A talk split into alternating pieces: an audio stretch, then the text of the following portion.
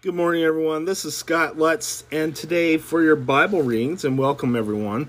Um, I am just going to let you know that um, whether I get paid or not doing this uh, ministry, um, I will continue to do this ministry. So it's okay if I don't get paid, even by Anchor, because my uh, duty um, is to the Lord and not to uh, money. So um, I'm going to continue to spread the gospel through Anchor and other places. And um, it doesn't matter if I'm famous or, or what happens um, in the long run, as long as you people out there hear the gospel. So just letting you know that and where my heart is on that subject. So let's go ahead and uh, read the scripture Job chapter 2, 1 through 13. Job's second sin, uh, sorry, Job's second test. I don't know why I wrote that down. So let me go ahead and change that before I make a mistake. All right, there we go. Okay, so Job's second test, and then Job's three friends, and then we're going to go to Luke chapter 15, 1 through 32, the parable of the lost sheep. Okay, let's go ahead and read the scripture. One day, the angels of God came to present themselves before the Lord, and Satan also came with them to present himself before him. And the Lord said to Satan, Where have you come from? Satan answered the Lord, From roaming through, through the earth and going back and forth in it. Then the Lord said to Satan, Have you considered my servant Job? There is no one on earth like him. He is blameless and upright, a man who fears God and shuns evil, and he still maintains his integrity, though you incited me against him to ruin him without any reason. Skin for skin, Satan replied. A man will give all he has for his own life. But stretch out your hand and strike his flesh and bones, and you will surely curse you, and he will surely curse you to your face. The Lord said to Satan, Very well then, he is in your hands, but you must spare his life. So Satan went out from the presence of the Lord and afflicted Job with painful sores from the soles of his feet to the top of his head. Then Job took a piece of broken pot, pottery and scraped himself with it as he sat among the ashes. His wife said to him, Are you still holding on to your integrity? Curse God and die. He replied, You are talking like a fool, foolish woman. Shall we accept good from God and not trouble? In all this, Job did not sin in what he said. Job's three friends.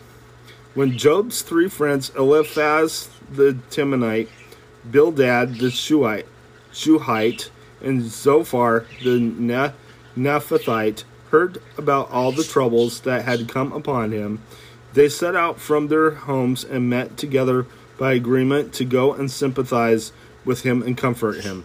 When they saw him from a distance, they could hardly recognize him. They began to weep aloud, and they tore their robes and sprinkled dust on their heads. Then they sat on the ground with him for seven days and seven nights.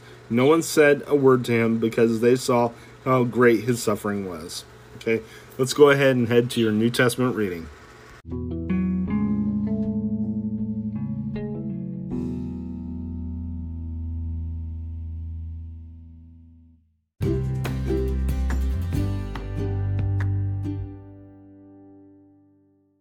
Right, so this is your New Testament reading. Today we are in Luke chapter 15, verses uh, 1 through, um, let me see here, 32.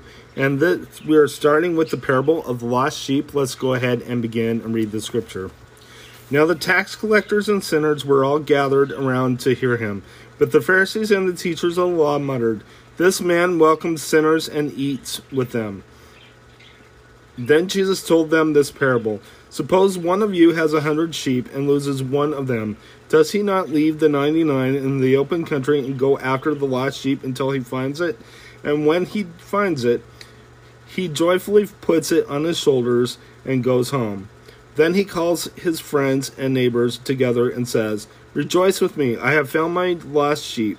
I tell you that in the same way, there will be more rejoicing in heaven over one sinner repents than over 99 righteous persons who do not need to repent. The parable of the lost coin. Our, or suppose a woman has ten silver coins and loses one. Does she not light a lamp, sweep the house, and search carefully till she finds it? And when she finds it, she calls her friends and neighbors together and says, Rejoice with me, I have found my lost coin.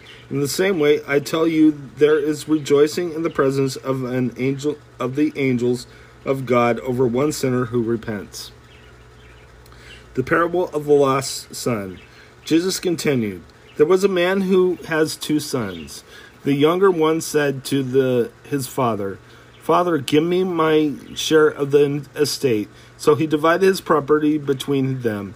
Not long after that, the younger son got all together all he had, set off for a distant country, and there squandered his wealth in wild living. After he had spent everything, there was a severe famine in the land, that whole country, and he began to be in need. So he went and hired himself out to the citizen of the country. He sent him to his fields to feed pigs. He longed to fill his stomach with the pods with, that the pigs were eating, but no one gave him anything. When he came to his senses, he said, How many of my father's hired men have food to spare? And here I am starving to death. I will set out and go back to my father and say to him, Father, I have sinned against heaven and against you. I am no longer worthy to call, be called your son. Make me like one of your hired men. So he got up and went to his father. But while he was still a long way off, his father saw him and was filled with compassion for him. He ran to his son, threw his arms around him, and kissed him. The son said to him, Father, I have sinned against heaven and against you. I am no longer worthy to be called your son. But the father said to his servants, Quick, bring the best robe and put it on him. Put a ring on his finger and sandals on his feet. Put, bring the fattened calf and kill it. Let's have a feast and celebrate. For this son of mine was dead and is alive again. He was lost and is found. So they began to celebrate. Meanwhile, the older son was in the in the field.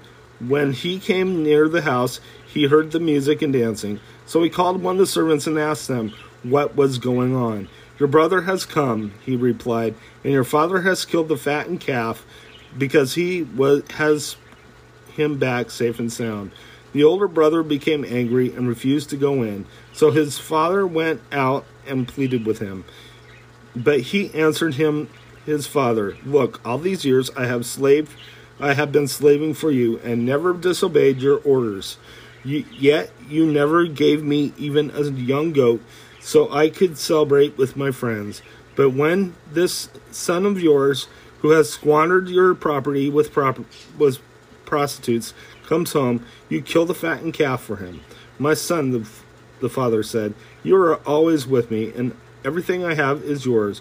But we have to celebrate and be glad, because his this brother of yours was dead and is alive again. He will, was lost and is found. Let's go ahead and close in prayer. Dear Lord Jesus, thank you for showing us your nature that you love us, Lord, and want us to be found, Lord, and from and saved from sin.